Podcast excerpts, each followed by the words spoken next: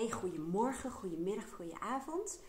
Als je mij al een tijdje volgt, dan ehm, heb je misschien ook wel eens op mindshifters.nl gekeken. En dan weet je dat ik heel veel speel met uh, perspectieven, andere invalshoeken. En een lievelingsmethode van mij om dat te doen is voice dialogue. Waarbij je situaties beschouwt als het ware vanuit de verschillende kanten van jouw eigen persoonlijkheid.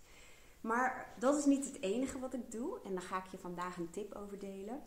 Ik ehm, speel ook heel erg met het wisselen van perspectief in het verleden, in de toekomst, uh, met name in de toekomst. Of van iemand die ik bijvoorbeeld bewonder. Of die um, het probleem dat ik ervaar helemaal niet ervaart. En ik zal je zo meteen een, voorstel, of, eh, een voorbeeld geven. Um, als jullie mij een tijdje volgen, weten jullie waarschijnlijk ook dat een van de, uh, nou, hoe moet ik dat zeggen, niet lievelingstaken van mij is om mijn WhatsAppjes te doen en een mailtjes te doen. Een beetje de, ja, je zou het bijna routine kunnen noemen. Ik weet niet wat dat het goede woord is, maar ja, het voelt voor mij vaak een beetje als een soort van uh, wasmand. Die uh, net heb je alle was opgevouwen. En Aaron en ik doen dat samen. Ik doe dan de grote dingen en de truien en de t-shirts. hij doet de sokken en dat soort dingen. Maar dan is die mand leeg. En binnen no time, dan zit het ding weer vol. En dat is logisch, omdat ik zelf die was doe. Hè, en weet dat daar dan ook weer was van komt die gevouwen moet worden. En met WhatsApp en e-mail en, en andere uh, bronnen of communicatiemiddelen, moet ik dat maar zo zeggen, komt er natuurlijk ook heel veel binnen wat je niet um, voorziet of wat je niet had uh, verwacht of waar je voor je gevoel wat mee moet terwijl jij een andere planning had. Nou, helpt het al enorm. Dat is misschien wel tip 1. Um, ehm, hoe ga ik die nou zo makkelijk mogelijk uh, delen? Nou, twee dingen. Ik werd heel erg getriggerd ooit door de zin: als je nergens voor staat, dan val je overal voor. En datzelfde geldt als je geen eigen plannen hebt voor je dag, hè, dan word je onderdeel van een plan van een ander. Nou, dat zijn mooie citaten, vind ik zelf, maar het is ook echt zo. Dus sinds ik uh, al jaren gelukkig um, een planning maak en dingen voor mij belangrijk maak en een haalbare planning maak, die recht doet aan hoe ik um, op mijn best ben. En um, hoe ik op dat moment bijvoorbeeld in mijn vel zit. Maar goed, dat is een ander verhaal. Maar als je zelf weet waar je voor gaat en waar je voor staat, hè, al gaat het over een dagplanning, dan zul je merken dat je ook minder snel verleid wordt om met allerlei zaken bezig te zijn waar je helemaal um, niet mee bezig had willen zijn. En dat is hetzelfde om, um, uh, om even de time management matrix van Stephen Covey of Eisenhower is die geloof ik van uh, nog heel snel even door te nemen. Dat is een kwadrant, een vierkant met vier vakken. En uh, het geeft een stukje helderheid en bewustzijn en inzicht. En het helpt je nadenken over waar valt um, datgene wat je wil gaan doen, bij wijze van spreken. Of waartoe je wordt verleid onder. Nummer 1, het eerste vak namelijk, dat zijn de zaken die urgent en dringend zijn. Um, ik kan heel makkelijk uit eigen uh, ervaring eentje delen die heel actueel recent is. Namelijk dat de vriend van mijn moeder mij uh, vorige week maandag belde dat mijn moeder met spoed naar het ziekenhuis moest. Of ik uh, mee wil gaan. Um, dat is een urgente situatie, dat was het, laat ik het zo zeggen. Het is en belangrijk en urgent. Dus dat is iets waarvoor ik alles aan de kant schuif, bij wijze van spreken. Of het regel, hè? bijvoorbeeld um, dat Aaron meegaat, of, uh, of mijn zusje, of mijn dochter, of wat dan ook. Maar dat is echt typisch iets wat in vak 1 valt. Nou heb je vak 2 en ik zeg vaak dat is mijn lievelingsvak. En dat is juist waar ik in de coaching ook heel veel mee bezig ben met klanten. Dat is namelijk, dat zijn de zaken die zijn niet urgent, maar wel belangrijk. En dat zijn ook de zaken die vaak het snelst sneuvelen. Dat zijn bijvoorbeeld um, het onderhouden van relaties. Onderhouden doe ik even met quotes, want het klinkt alsof het een taak is. Hè? Maar um, investeren of bezig zijn met relaties. Um, Nadenken, denktijd valt daar heel erg onder. Planning maken. Bijvoorbeeld, ik noem heel vaak een, een voorbeeld, die vind ik heel simpel, maar die zegt wel, of die beschrijft wel goed wat bijvoorbeeld een vak 2 activiteit is. Bijvoorbeeld, als ik meerdere keren in een sessie mensen zeg, ik ga je dat even nasturen, ik stuur je een mail met dat betreffende hulpmiddel bijvoorbeeld. En stel, ik doe dat in die week drie keer voor mij is dat een moment om even vanuit vak 2 bij wijze van spreken te kijken hoe kan ik dat slimmer organiseren. Dat betekent dat ik even extra werk heb door bijvoorbeeld um, het document als download op mijn klantenpagina te zetten. Maar vanaf dan kan ik bijvoorbeeld mensen verwijzen naar mijn klantenpagina en zeggen waar ze het document zelf kunnen downloaden. Dus dat is even, als het ware, zoals ze dat zo mooi zeggen, twee stappen terug. Ja, de hond zit naast mij, dus je hoort hem een beetje. Ja, wat ben je eigenlijk aan het doen? Het maakt niet uit. Je hoorde in ieder geval. Ik pas trouwens wel mooi bij hem, qua kleur. Maar goed, voordat ik uh, weer afgeleid ben. Uh, nou, welk vak, maar goed, laten we dat maar even buiten beschouwing laten. Maar uh, ik vertelde, twee, is het dan twee stappen terug om er drie vooruit te zetten? Nou, ik ben niet zo goed in spreekwoorden, maar je snapt waarschijnlijk wel wat mijn intentie is van uh, dit zeggen. Nou, vak 2 werk, um, ja, dat, het is, ik noem het werk, maar het is niet werk. Dat zou eigenlijk een heel, het is een heel verkeerd woord. Dat, want relaties, de dingen doen die je belangrijk vindt, um, die je leuk vindt, uh, zingeving, bezig zijn met je visie, uh, nadenken, noemde ik al. Nadenken vind ik wel een belangrijk uh, ding van vak 2. En dan heb je uh, vak 3. En dat zijn de nou, sorry. Het is um, urgent, maar niet belangrijk. Maar het voelt wel vaak als urgent. Ofwel omdat je het zelf doet. Ik noem ook vaak het voorbeeld van de spinnenwebben.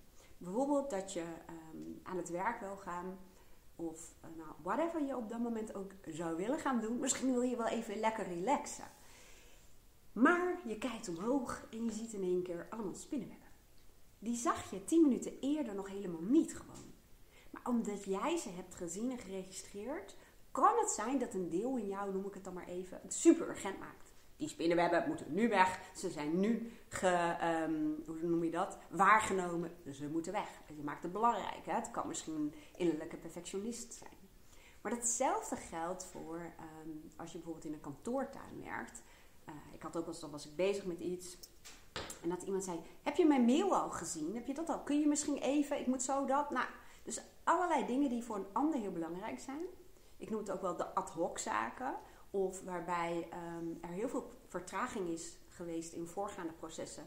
En jij bent toevallig um, de afdeling van het laatste proces en moet dat allemaal even snel oplossen. Het moet niet, hè? maar zo voelt dat. Dus dat zijn vaak de zaken die urgent voelen, maar ze zijn vaak helemaal niet belangrijk voor jouw doelen. Dan heb je nog het laatste vak en dat is het niet belangrijk, niet urgent. Ik noem dat vaak het doelloos Instagram of TikTok scrollvak.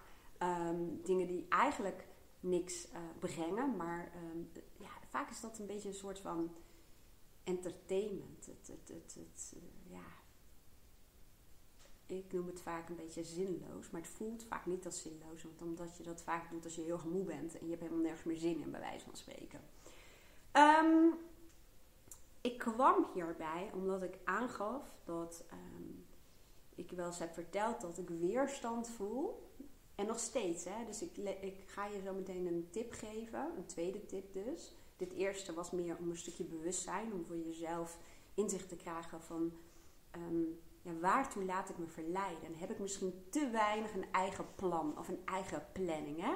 Dus nogmaals, als je nergens voor staat, dan val je overal voor. Dus dan val je voor um, ja, verleidbare, hoe zou ik dat zeggen? Of, of mensen die je verleiden om iets te doen wat jij helemaal niet gepland had voelt vaak alsof je heel druk bent geweest met van alles en nog wat, maar geen voldoening hebt ervaren. Of je valt voor je eigen gedachten, zoals die van de perfectionist, die vindt dat de spinnenwebben dringend weggehaald moeten worden. Dat is, dat was de eerste tip. En de tweede tip, en die gaat dan even over mijn inbox als het gaat om WhatsApp, hè, um, die is spelen met perspectieven. Want ja, het helpt om de eerste tip uh, te gebruiken, dus door zelf een visie te hebben. Hè? Want um, dat betekent, doordat ik die visie heb, heb ik ook andere normen, andere regels voor mezelf. Dat ik dus niet instant hoef te reageren. Tenzij er iets is waarvan ik echt vind en denk het is urgent, het is belangrijk, noem maar wat. Hè? Um, en ook het communiceren. Ik vertel mensen vaak ook bij de eerste keer dat ze bij me komen hoe dat bij mij werkt. Dat ik um, nou, hoe het werkt, uh, contact hebben tussentijds. Laat ik het zo zeggen. Dus een stukje verwachtingsmanagement. En dat heb ik ook naar iedereen die ik privé ken uitgesproken. En heel veel mensen vinden het helemaal niet leuk en die balen ervan uh, dat ik traag reageer. Dat is wat het is. Maar ik heb mijn normen aangepast aan de hand van mijn eigen visie en mijn eigen waarden en waarvoor ik communicatiemiddelen ehm, wil gebruiken. Dat het niet een doel op zichzelf wordt, maar dat het een middel blijft, om het zo te zeggen. Nou, de tweede tip is spelen met perspectieven. Wat ik zelf ehm, heb gedaan en vandaag opnieuw ga doen eigenlijk, of weer even mee ga spelen, omdat ik weer even wat weerstand voelde, is um, ja, bijvoorbeeld, hè, en ik ga gewoon wat suggesties geven. Het is ook een beetje aan jou om daarmee te spelen. ja. Dit is typisch um, een uitbeelding van uh, je draai vinden. Je moet even je draai vinden. Nou, volgens mij hebben dieren dat bedacht. Maar goed, in elk geval, nou zit hij met zijn rug uh, tegen me aan zoals je ziet. Zal hem iets draaien. Misschien. Maar nou, nu zie je zijn rug, daar heb je natuurlijk eigenlijk ook helemaal niets aan. Hè? Maar goed, ik kan bijvoorbeeld voor mezelf een vraag stellen en um, misschien helpt het wel dat ik wat verbeeldingskracht heb. Tenminste, ik vind dat dat vaak wel helpt. Van stel, ik uh, spoel even door. Ik kom uit 1975 en dan zeg je zinnen zoals doorspoelen. Hè? Um, dan ben je nog van de tijd van de cassettebandjes waar je met een potlood door ging spoelen als die vast zat. Nou, anyway dat. Want stel dat mijn toekomstige zelf, hoe gek dat woord misschien ook klinkt, um, als ik die zou vragen, die heeft, dit, die heeft dit al lang achter zich gelaten. Die heeft helemaal geen weerstand meer als het gaat om WhatsApp. Waarschijnlijk is er geen WhatsApp meer, maar dat even terzijde. Als ik zou vragen, hoe, heb je dat dan gedaan? Hoe heb je dit opgelost? Dit, dit, die, die, die, die ergernis, die weerstand die je vroeger elke dag voelde op het moment dat je zag dat er zoveel WhatsAppjes waren die je nog moest beantwoorden. Hè? Van wie moet dat, maar goed, dat even terzijde. Stel dat ik het die toekomstige zelf zou vragen. Ten eerste zou ik uh, denken dat diegene zou zeggen: uh, joh, uh, ik moet even nadenken, wanneer was dat ook al meer met WhatsApp? Die zou waarschijnlijk ook zeggen: ik heb een aantal dingen laten automatiseren met behulp van AI. En die zou waarschijnlijk ook zeggen: we noemen dat al helemaal niet meer zo, maar dat ook weer even terzijde. Die zou waarschijnlijk hebben gezegd: ik ga kijken, of ik ben gaan kijken of er een aantal zaken um, waren die ik geautomatiseerd kon afhandelen. Omdat dat ook gewoon um, binnenkomt. Dingen die. Um, ja, je net als je downloads gewoon uh, automatisch kunt laten beantwoorden. Maar als ik mijn toekomstige zelf zou uh, vragen van, goh, hoe is het nou zo gekomen dat je het niet meer als een probleem ervaart? Misschien zelfs wel als um, iets leuks. Dat kan natuurlijk ook. Dan zou mijn toekomstige zelf zeggen, uh, weet je, ik ben niet meer op het proces gaan zitten. Dat wil zeggen, ik heb niet meer gekeken naar de taak, maar um, ik heb gewoon voor mezelf gekeken um, welk resultaat ik beoog. En uh, dat ik dat dan toevallig doe met behulp van een WhatsApp-bericht of een mailbericht of een telefoontje of wat dan ook, dat doet er eigenlijk niet ter zake. Ik heb gewoon, ik noem het even afgestemd op het resultaat wat ik beoog, wat belangrijk is voor mij. En daardoor um, zie ik het niet meer als een taak, maar ben ik veel meer bezig met de gewenste uitkomst en kies ik op dat moment de meest handige strategie of tactiek. En daar bedoel ik ook mee um, ja, wat je daarvoor gebruikt of inzet. En, um, en gewoon ook toch weer goed nadenken over waarvoor gebruik je wanneer wel communicatiemiddel. Gewoon bewust uh, daarmee uh, omgaan. En door dit te doen zie je dus dat ik even als het ware mijn voorstelling maak van wat mijn toekomstige zelf. En toekomstig kan ook over de tien dagen zijn. Hè? Hoeft niet over een paar jaar te zijn, maar in elk geval. Je stelt jezelf even voor dat je um, dat probleem wat je nu ervaart, dat, je dat gewoon helemaal niet meer hebt. Het is gewoon weg. En dat is ook de wondervraag. Dat is een vraag uh, die ik in de coaching heel veel gebruik. Die komt uit de oplossingsgerichte coaching.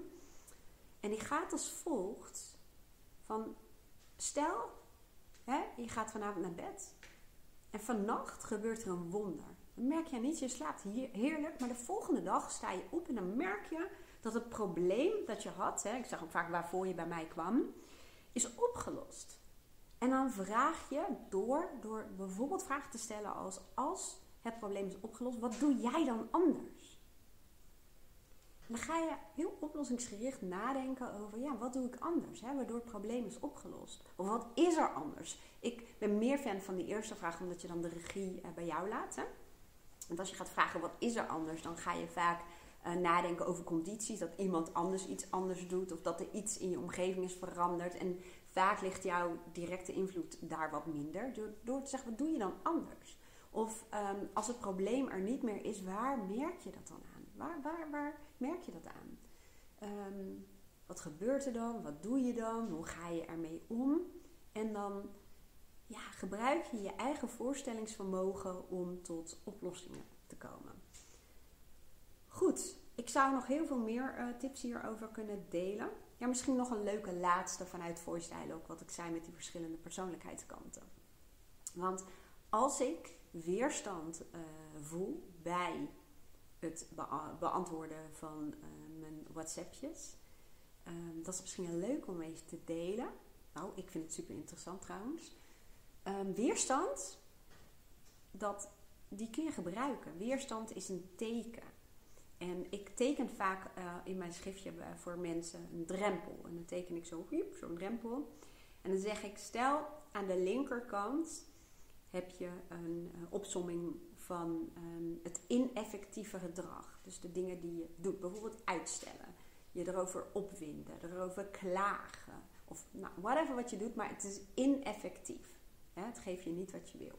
Aan de andere kant van de drempel staat het effectieve gedrag. Dus het gedrag dat je eigenlijk zou moeten uh, inzetten, om het zo te zeggen, om je probleem op te lossen. Nou, dan maak je een opsomming wat je uh, zou kunnen doen. Die heb ik dan net genoemd, hè, door bijvoorbeeld aan mijn toekomstige zelf dat te vragen. Maar dan denk je, hoe kan het toch in vredesnaam dat je rationeel heel goed weet wat je eigenlijk zou moeten doen, maar dat je het niet doet? Nou, en dat zit hem in die weerstand. Die drempel vertegenwoordigt jouw weerstand. En die weerstand die bevat volgens uh, Mario Korrel, van, uh, volgens mij is dat van de interventiekaart. Er is ook een boek over, die heb ik op mijn uh, boekenlijst staan, wendyborst.nl slash boekenlijst. Um, want dat gaat natuurlijk veel dieper dan dit, om het zo te zeggen. Maar in die drempel zitten drie ja, onderwerpen die zorgen voor die weerstand. Ten eerste behoefte. Het ineffectieve gedrag, dus bijvoorbeeld het uitstellen, bijvoorbeeld het klagen, bijvoorbeeld, um, nou eigenlijk alle ineffectieve dingen, zullen we maar zeggen, die zorgen ergens voor. Die voorzien in een bepaalde belangrijke behoefte. En ik zal zo meteen een ander voorbeeld geven die wat treffender mogelijk is. Dan heb je nog een tweede en dat zijn je aannames erover. De aannames die je hebt over als je het effectieve gedrag gaat inzetten. Dat het toch niet werkt. Dat het jou toch niet lukt. Of um, dat het niks uitmaakt. Of dat mensen er iets van vinden. Whatever. Wat jouw aannames zijn. En dan heb je nog een derde. En dat zijn je angsten. De angst voor uh, bijvoorbeeld afwijzing. Of de angst voor verlies. Um, nou, whatever. Wat het ook mogen zijn. En dat is ook, ik ga even terug naar behoeften.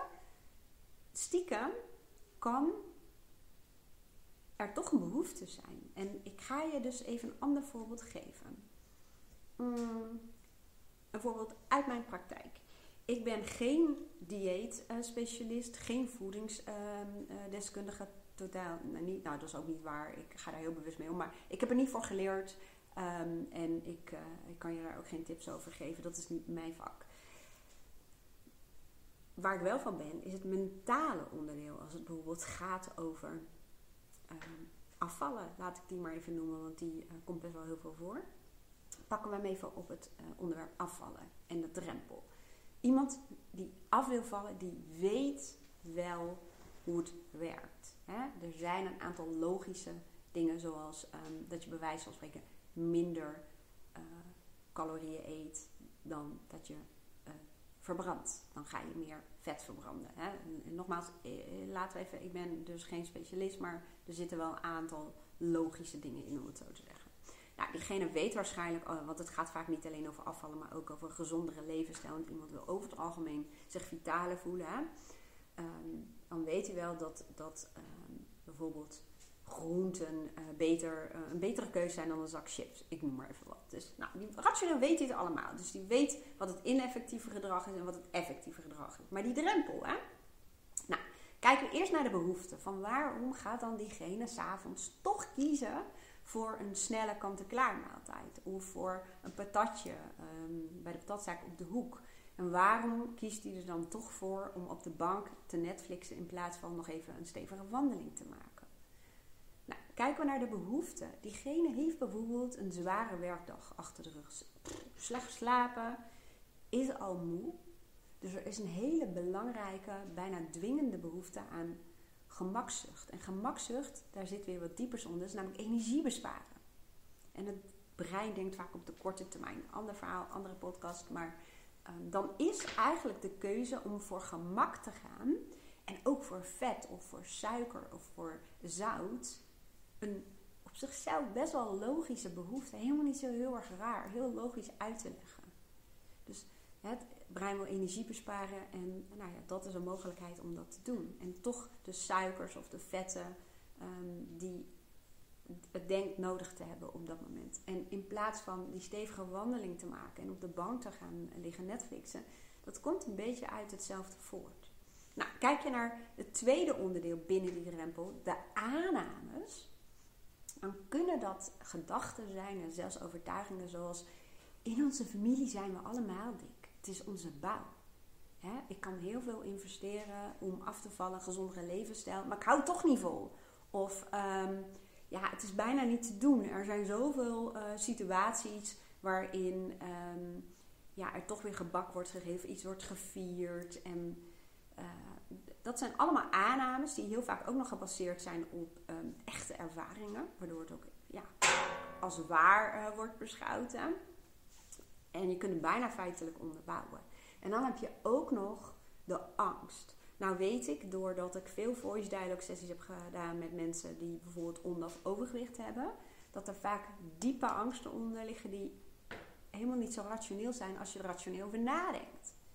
Bijvoorbeeld, wat ik vaak uh, ontdek, is dat mensen dingen zeggen als: uh, Om mij kunnen ze niet heen. Ik sta stevig. Of het gaat over bescherming. Bescherming door middel van vet. En ik weet, het klinkt gek, hè? maar ik heb inmiddels al zoveel van dit soort sessies gedaan dat het, ehm, ik wil niet zeggen universeel is wat er uitkomt, maar het komt er wel vaak uit. Dat het als het ware een soort van ergens voor zorgt. Hè? Uh, dat, dat, dat, dat zit dan in je um, overtuigingssysteem, om het zo te zeggen. Um, er zijn vaak wel meer angsten. Ik heb ook mensen horen zeggen die zeiden ja, maar als ik af ga vallen, dan ben ik bang dat en we gingen even door, ze zeiden het niet zo letterlijk, maar dat ze in de steek gelaten zouden worden. Door uh, mensen die bijvoorbeeld niet aan het afvallen waren. Nou, er kwamen heel veel dingen uit. En angsten zijn over het algemeen, of zijn, dan wil ik niet als een stelling deponeren, maar wel, kunnen heel erg uh, sterk aanwezig zijn. Dus we hebben het in één keer over gewicht, maar die weerstand, hè, die, die, die wilde ik beschrijven door te zeggen. Um, de weerstand die ik voel om maatregelen te treffen. Om um, te zorgen dat, dat wat ik als een probleem ervaar, de hoeveelheid WhatsAppjes en de normen die ik heb over het beantwoorden daarvan. Ja, er zitten ook aannames in dat het um, er gewoon bij hoort en dat het heel erg veel energie kost om daar verandering in te brengen. Want daar moet je over nadenken. Dat zitten allemaal van die behoeften en aannames en angsten die in die drempel zitten, waardoor je als het ware dingen elke dag opnieuw kunt ervaren als een probleem en dan toch heel weinig gaan doen. Niets is menselijk, of hoe zeggen ze dat? Nou, dat is weer zo'n spreekwoord, die moet ik gewoon eigenlijk helemaal niet noemen. Nou, even denken. Kan ik het nog samenvatten in, in, in de tips die ik noemde? Um, even denken. Ja, als eerste dus als je nergens voor staat, dan val je overal voor. Dus ja, heb vooral een eigen, ik noem het vaak visie, maar visie is een beetje containerbegrip, maar al noem je het een plan. Al, um, en een plan is niet het enige in mijn beleving, want heel veel mensen kunnen fantastisch goede planningen maken, maar houden zich er niet aan. Dus het gaat ook om het belangrijk maken van hetgeen in je planning staat. En nummer twee, uh, spelen met perspectieven. Je kunt dus kiezen, uh, want dat wilde ik er nog aan toevoegen om een kant van jezelf, bij wijze van spreken, naar voren te halen. En daarmee bedoel ik die weerstand die ik bijvoorbeeld voel van, um, om uh, met die WhatsApp bezig te zijn, die komt vanuit een kant die vindt het een beetje zonde van de tijd. Om omdat het zoveel is en zoveel spraakberichten om te luisteren, dat het me um, hindert in de dingen die ik wil doen. Dus dat is een deel van mij. En die uh, zorgt onder andere ook voor de weerstand. Maar als ik het beschouw vanuit een ander deel in mij, een andere kant van mij, die zou bijvoorbeeld zeggen: Ja, weet je, ehm, je zou er zo naar kunnen kijken dat het je hindert in hetgeen wat belangrijk voor je is. Maar je zou het ook kunnen beschouwen als zijnde dat het je helpt bij hetgene wat belangrijk voor je is. Hè? Dus een andere betekenis die je eraan geeft en dan voelt het vaak ook anders. En dan ga je ook vaak anders handelen. Ehm, je kunt ook kijken, inderdaad, je toekomstige zelf zou je kunnen inzetten. En uh, tot slot dan het inzicht uh, krijgen in hoe dat werkt met die drempel, met die behoeften, die aannames en die angsten. Nou weet ik dat ik daar ooit um, een uh, video tutorial over heb gemaakt. Ik heb toen een aantal um, vraagstukken ingebracht vanuit mezelf en uit coaching. En uh, in een videoopname heb ik um, een, een, tool van mezelf gebruikt om uit te werken welke behoeften zijn er, welke aannames en welke angsten. Om als het ware die drempel te verlagen. Dus ik doe het je voor hoe je hiermee kunt werken. Ik ga voor jou even de link opzoeken uh, naar, uh, ja, hoe zeg je het, online uitleg ik vind cursus een beetje een groot woord, maar ik, ik deel dus hoe je deze tool kunt gebruiken, die ik ook in mijn coachgesprekken um, gebruik met mensen en ook voor mezelf gebruik. Dus ik ga de link even voor je neerzetten, dan kun je hem zelf uh, bestellen en meteen uh, doen. En elke keer gebruiken als je hem nodig hebt. Nou, dat was hem eigenlijk wel. Dankjewel voor het uh, luisteren naar deze podcast of het kijken van de video. En vond je deze video of podcast interessant, dan laat het even weten en laat een beoordeling achter. Daarmee help je mij ook om de kennis en ervaring die mij helpt en die mijn klanten helpen, steeds verder te verspreiden. Ik ben je enorm dankbaar en um, de mensen die er ook wat aan hebben ook. Dat was hem. Nogmaals dank en ik wens je een hele mooie dag.